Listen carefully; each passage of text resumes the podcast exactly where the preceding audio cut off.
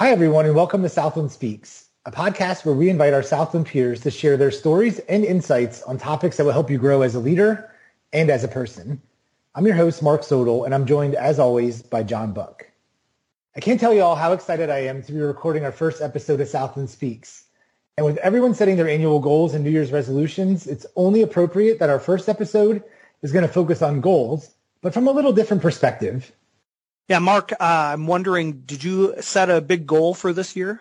You know, I think my biggest goal this year is to try to focus a lot more on my mental health. And by doing that, kind of setting up some routines in the morning, like doing some yoga. I've been doing a gratitude journal, um, just those types of things to help you kind of get in the right state of mind to start the day. I love that. I think my main goal is mostly centered around physical. I'm going to try and lose a little weight, uh, but awesome. then also we're going to little focus on the little things that need to happen in order for me to lose weight. But a lot of that's centered around exercises. And speaking of exercise, what's the most challenging physical feat you've ever accomplished? Well, it's been a while now, almost about 15 years, but I did run a marathon before. I think um, most recently it's really just I do some recreational running just to try to stay in shape. That's great. Uh, mine was probably back when I graduated high school. I was in the Air Force. Um, doing the basic training for the Air Force was challenging, but uh, I, I, tell you, our feats are nothing compared to what uh, our guest is going to or share with us today. Would you agree? Yeah, I think what she's done is a little bit more impressive. So, with that, why don't we get started? Our guest today is Julianna Falzon, who recently completed an Ironman, which is incredible. And we're going to talk with her about her experiences training for an Ironman and how she applies the lessons learned from that routine and goal setting strategies into her career goals as a project manager at Southland. So welcome to the show, Julianna. We're excited to have you here. Yeah, thanks for having me. Absolutely. So first of all, congratulations on completing an Ironman. I mean, that's amazing, I think. Um, and just to kind of level set for the people who are listening, would you mind just kind of explaining what an Ironman entails? Uh, yeah, so thanks. Um, an Ironman triathlon is a swim, bike, run sport. Um, it's the longest of the ones that I know of. I'm sure there's crazy people that do more than that. Um, and the one that I did was a 2.4 mile swim. It was a 116 mile bike. Most of them are 112 and a 26.2 mile run. So a full marathon. Yeah. So, you know, just to make it easy, just finish with a marathon, right? That's yeah, no big deal. right. Which I mean, just to put that in perspective, that's basically like swimming, biking, and running your way from DC to Philly almost, yep. which is wild. that's insane. Yeah. Um, so what, how, how did you first even get started in triathlons? Uh, yeah. So when I went to college, I went down to North Carolina State. Um, I found the triathlon team at a club sports event and I liked all the people that I met. The captains were really cute. Um, and I joined the team really because of that, silly. Um, and then I stuck with it because it was the most fun sport I could have ever tried to do. It's um, it's a team sport, but it's really individual. So you have a nice community around you, but everything is really your own responsibility, which is what I like about it. Yeah, that's wild. So no real experience previously with triathlons? No, my first race, I rented a commuter bike from school. I ran in Skechers shape ups and I doggy paddled the whole thing. So, nice. yeah. Nothing like throwing yourself into it. That's, yeah. That's amazing. Yeah. And so what was, what was the first event you did? The first thing I did was in 2012. It was Wilmington YMCA. It was a little sprint triathlon and everyone told me I'd be fine in open water, the swim would be fine, and I had never been so happy to touch dry land ever. yeah, I think that would be the, the hardest part would be is the swim too, especially open water swims are super yeah. super challenging. So oh, yeah. you you maybe you touched on this a little bit, but how did something that you started kind of on a whim become such a passion of yours? Yeah, um, so I started and I was really doing sprints and Olympics. And then after I graduated, I moved here to DC. I'm out of our Mid Atlantic office. And I started to train with a coworker, Drew Nicholas. Uh, we trained for a half Ironman together. It was really hard and training with just the two of us. And we didn't really have a good plan. And we're young and 22 years old. You can really just do it a few months before. Um, and then I we joined a team here, and that really sunk in for me. Seeing people from 20 years old to 70 years old can do this right. sport, and it really there's no there's no barrier to entry. Uh, that's what I love about it, and that's why I've kind of stuck with it as much as I have. Yeah. So Julianna, real quick, you had mentioned sprint, Olympic, and then Ironman. What are the what are the differences between the three different uh, different events? Yeah, so from shortest to longest, a sprint is a uh, a half mile swim ish, a 12 ish mile bike, and a 5K, so a three mile ish run. Um, an Olympic is what you see when you watch the Olympics. It's a 1500 meter swim, about a 25 mile bike, and a 10K, so a 6.2 mile run. And then half iron is 1.2 mile swim, 56 mile bike, half marathon, and then full Ironman is what I said earlier. Yeah. It's wild. I've I've run a marathon before. I can't imagine trying to do all three of those at the same time. I mean, that would just be in, intense. Uh, yeah. I would definitely need a lot of help with the swimming thing because I would maybe be doggy paddling more like yeah. you said on your on your first event. Um, so you, you said with when you started with Drew, you were maybe you think you said you were training for a half mm-hmm. Ironman, but you didn't really have a good plan. So how did you set yourself up for success with this?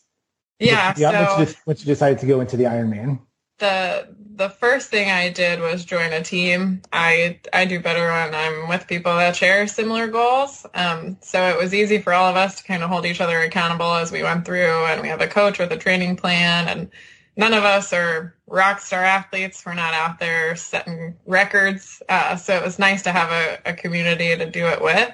That was the um, that was the winner for me. That's that's that was my plan. Yeah. Yeah.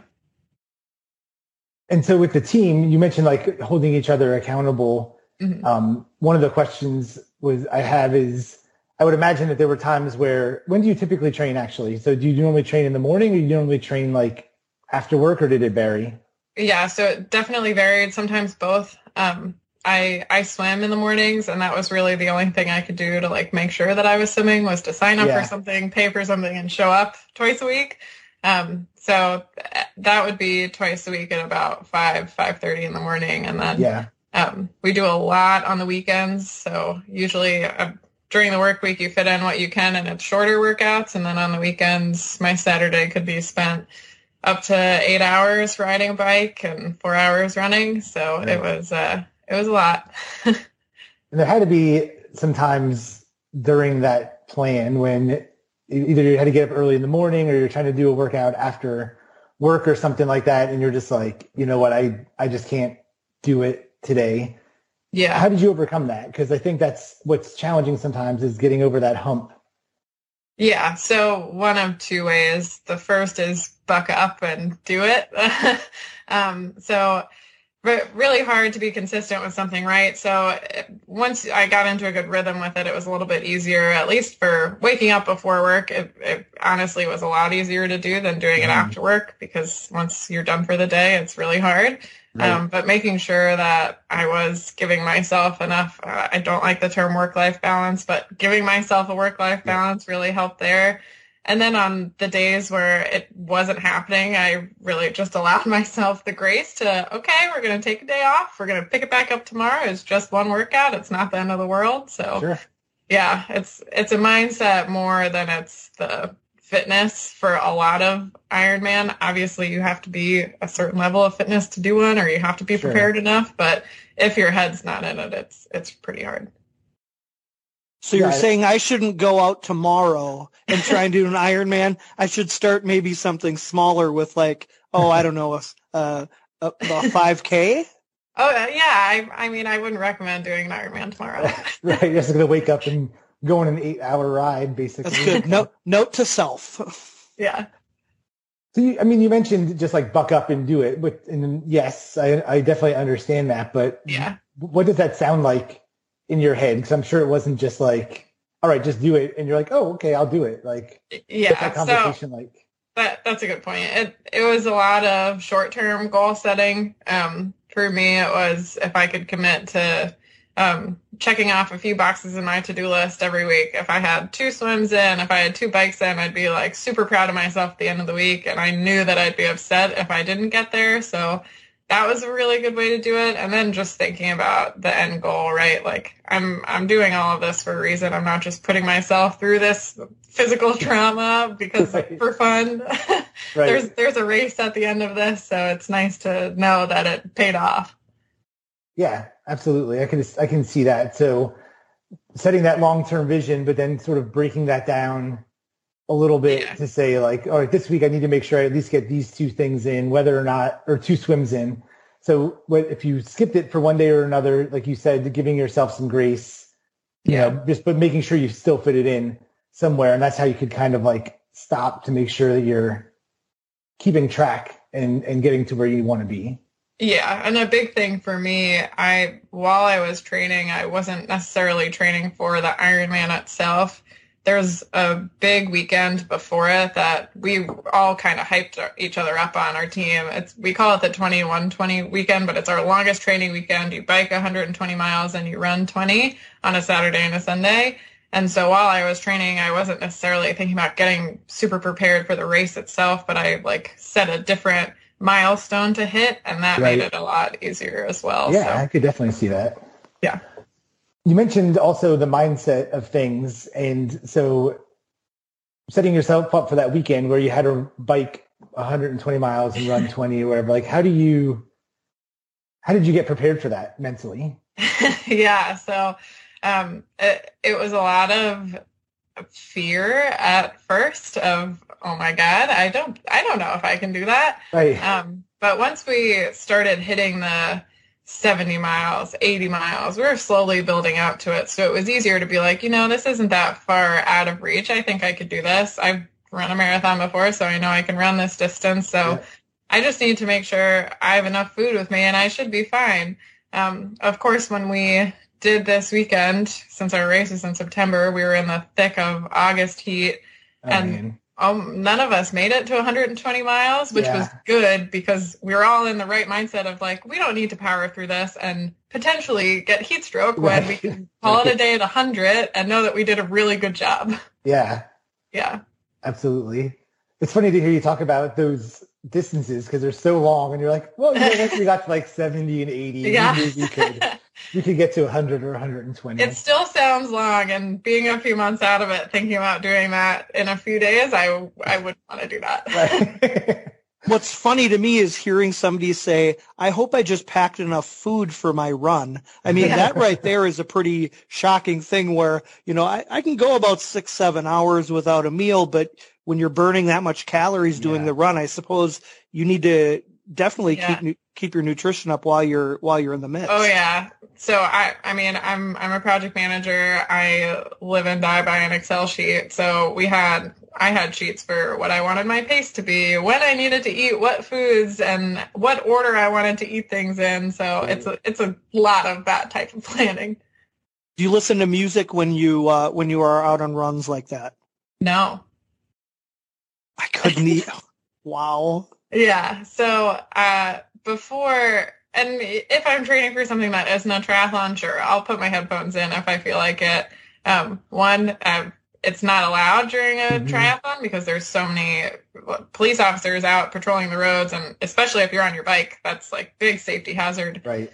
Um, but I don't mind running without headphones anymore. It, that was a hard barrier to get over. But once you get over it, you're like, oh wow, it's actually like nice being out in nature and going on a run.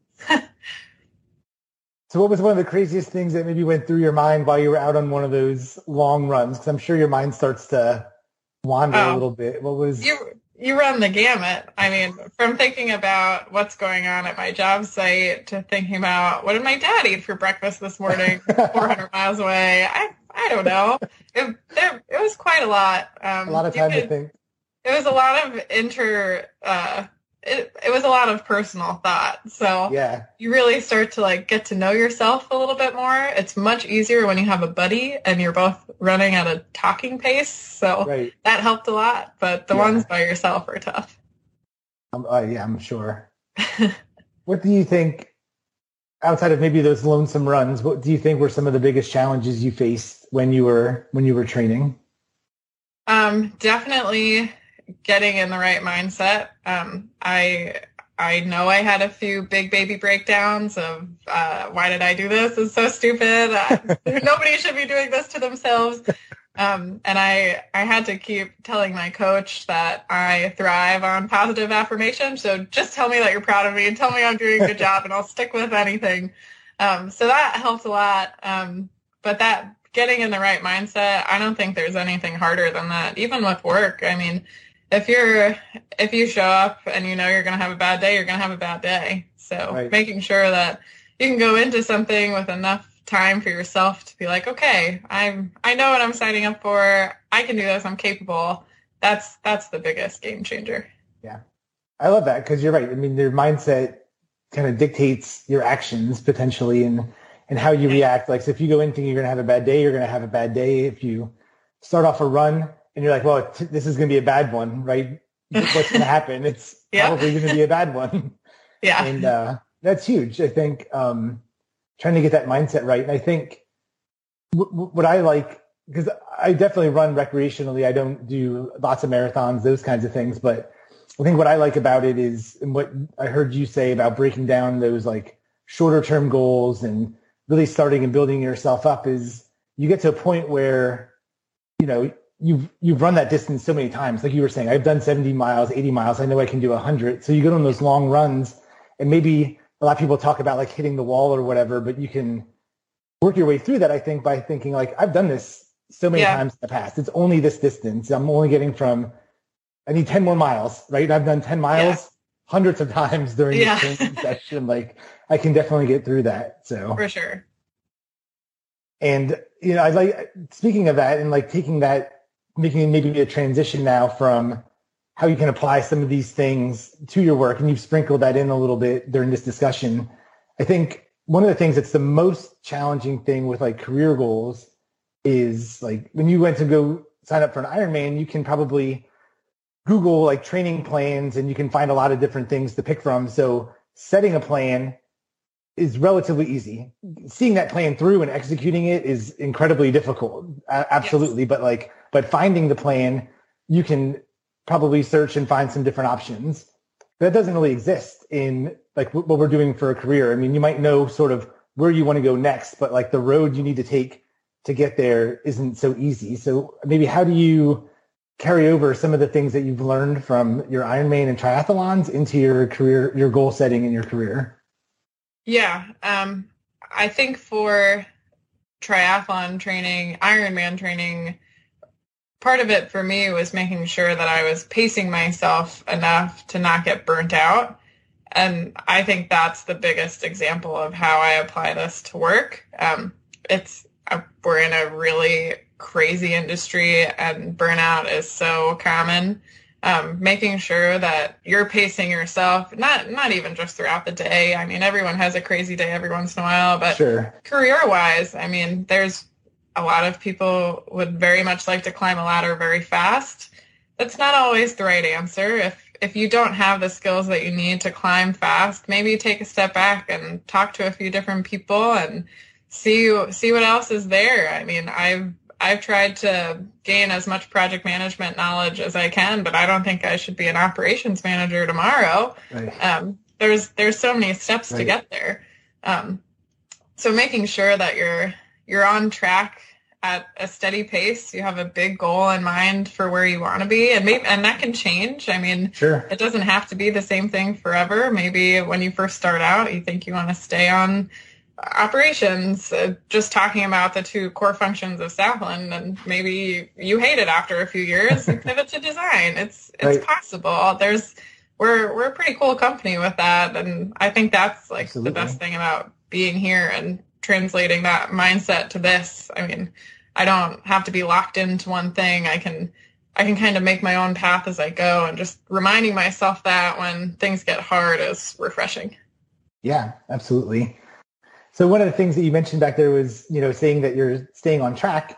And I, again, like making the correlation between training, you can say I was supposed to run 20 miles and it's pretty easy to say whether or not you got those 20 miles in or not with some of the skills that we're learning here, it's I think a little bit more challenging to really know how well you're tracking. So what are some of the things that you do to see how well you're tracking against those those goals?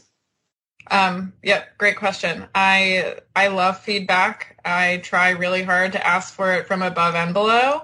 Um, and checking in with the people that are at my level is just as important, making sure that uh, if I'm gathering new knowledge or if one of my coworkers that's on the same track as me is in the same boat, we're exchanging that knowledge between each other. But um, making sure that you're taking feedback into account and you're asking for it often, I think is the easiest way to figure out if you're on track. Um, there's always a mid-year review, an annual review, sure. but that, that doesn't always cut it. I mean, making sure that you know how you're doing at any point in time is usually dependent on how your team thinks of you. So if you know that, you're usually in a good spot.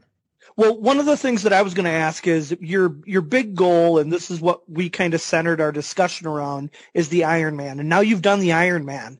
So what's the next big goal? um, that that's a great question, and one I'm still trying to figure out. Yeah. um, I I am team slug. We start slow and taper off. We we are not out there winning medals. Um, my I think my goal is to take it back to the shorter distances and try to gain some speed. Um, it's hard to shift out of, well, I rode 120 miles one weekend last summer and now I'm going to run three really fast miles, right. but you're gaining the same, a different fitness, but you're still hitting goals that you should be hitting if it's what you want to do. So I think that's where I'm going next. Well, we'll see. I'm sure someone will peer pressure me into doing another long distance race and I'll probably sign up. That's great. And then we had talked a little bit earlier about some of the benefits of, of training. and when you're training, um, you get to you get to do certain things more that you don't normally get to uh, really indulge yourselves in. Can you tell us a little bit about uh, some of the things you get to do that are that are fun and extra, the perks of training? Yeah, I mean, one of the ways I would uh, mentally get myself through a bike ride is knowing that I could go get a number two from McDonald's as soon as I was done.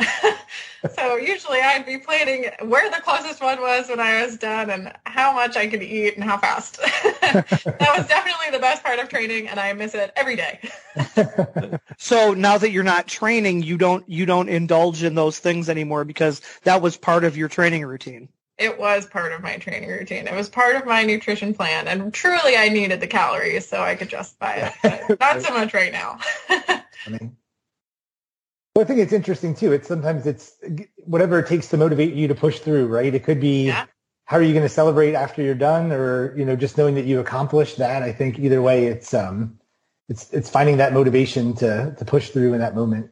Yeah, so, and the other thing that you had mentioned at the very beginning was the importance of having your team and joining that team to to help you on your the pursuit of your Ironman. And so, how do you think that correlates again to your career goals and the importance of the people you're surrounded with every day, kind of pushing you along? Yeah, uh, good question. I I think I'm really lucky. I started here. I moved to DC, the DC area, without knowing anybody, and my coworkers have become my closest friends. Um, I was a bridesmaid in an old coworker's wedding last year. We're going to another one in March. It's it's just exciting to to have that team here, um, and I think that's that that's the best thing ever. So I've I've surrounded myself with people that I genuinely like, which is always a win. You don't always get that with coworkers. Right, um, right. My the management team, at least in the Mid Atlantic, from what I've experienced, I I really trust the people that I work for, um, and I think that is a really big deal. Um, I I feel comfortable going to them with questions, or if I have a concern about something, I don't feel like anyone would shoo me away or brush me off. Um, that's huge. And that's that's my favorite part about being here, frankly. Um, and it's it really goes back to that team thing. I'm a I'm a big team player. I like to consider my like reach goal is I want to be some sort of assistant coach in whatever field I'm in. I don't need to be the person whose name is on the title. I just want to be there like helping yeah. charge up everybody and get the people going. So um, we have that here and it's it's pretty great what words of wisdom would you have for anyone just starting out as like a PE, somebody new at Southland, or something that could easily translate to somebody just starting out in, in triathlons? What's the best advice that you could give that would scope both areas? Um, no question is a stupid question, and don't show up hungry. I love it. I love that. That's hilarious. It's true though, right? You need to keep your energy Very up true. whether you're going to run or you're going to go into a really tough meeting. Like if you're if you're hungry, you're not going to get the, the outcome that you want. So I love it. Well, this has been great, Julianna. We really appreciate your time today. Do you have any final thoughts before we kind of wrap anything this up? Um, yeah, thanks for having me. This was fun to talk about. It's my favorite topic. Um, and I think I'm good. I think that's all I had to say. Awesome. Well, we appreciate it, and best of luck in your in your next venture, whatever that is. If it's going back to get a little faster in those five Ks, or hitting back to an Ironman. So best Or, of luck. or maybe it's competitive eating. I mean, Competitive there would be something that you, You could mix know. in the love that of the sounds number much twos. more appealing. All right. awesome. You know, I think the thing that resonated the most with me was talking about how setting and reaching those intermediate milestones really helped with her confidence for being able to tackle those longer distances. You know, biking 100 miles sounds pretty daunting when you're starting at zero, but if you're gradually building up over time and you get to 80, 90 miles, you know, suddenly 100 doesn't seem so far out of reach. I would agree with you. I think the thing that maybe resonated with me the most is if I work out that much, I can eat all the McDonald's that I want. So, or maybe not McDonald's, maybe, you know, something a little bit uh, better. But yeah, definitely it's amazing how, you know, when you push your body to those limits, the, the types of calories and uh, things that you can do differently. So, Yeah, 100%. The same is true from our professional lives, like as far as meeting those little milestones, like set that long-term vision, break it down into those smaller milestones, and it helps you build your confidence that you can take on those challenges when they arise because you've done it before. And then you can start to plan for and tackle even bigger challenges down the road.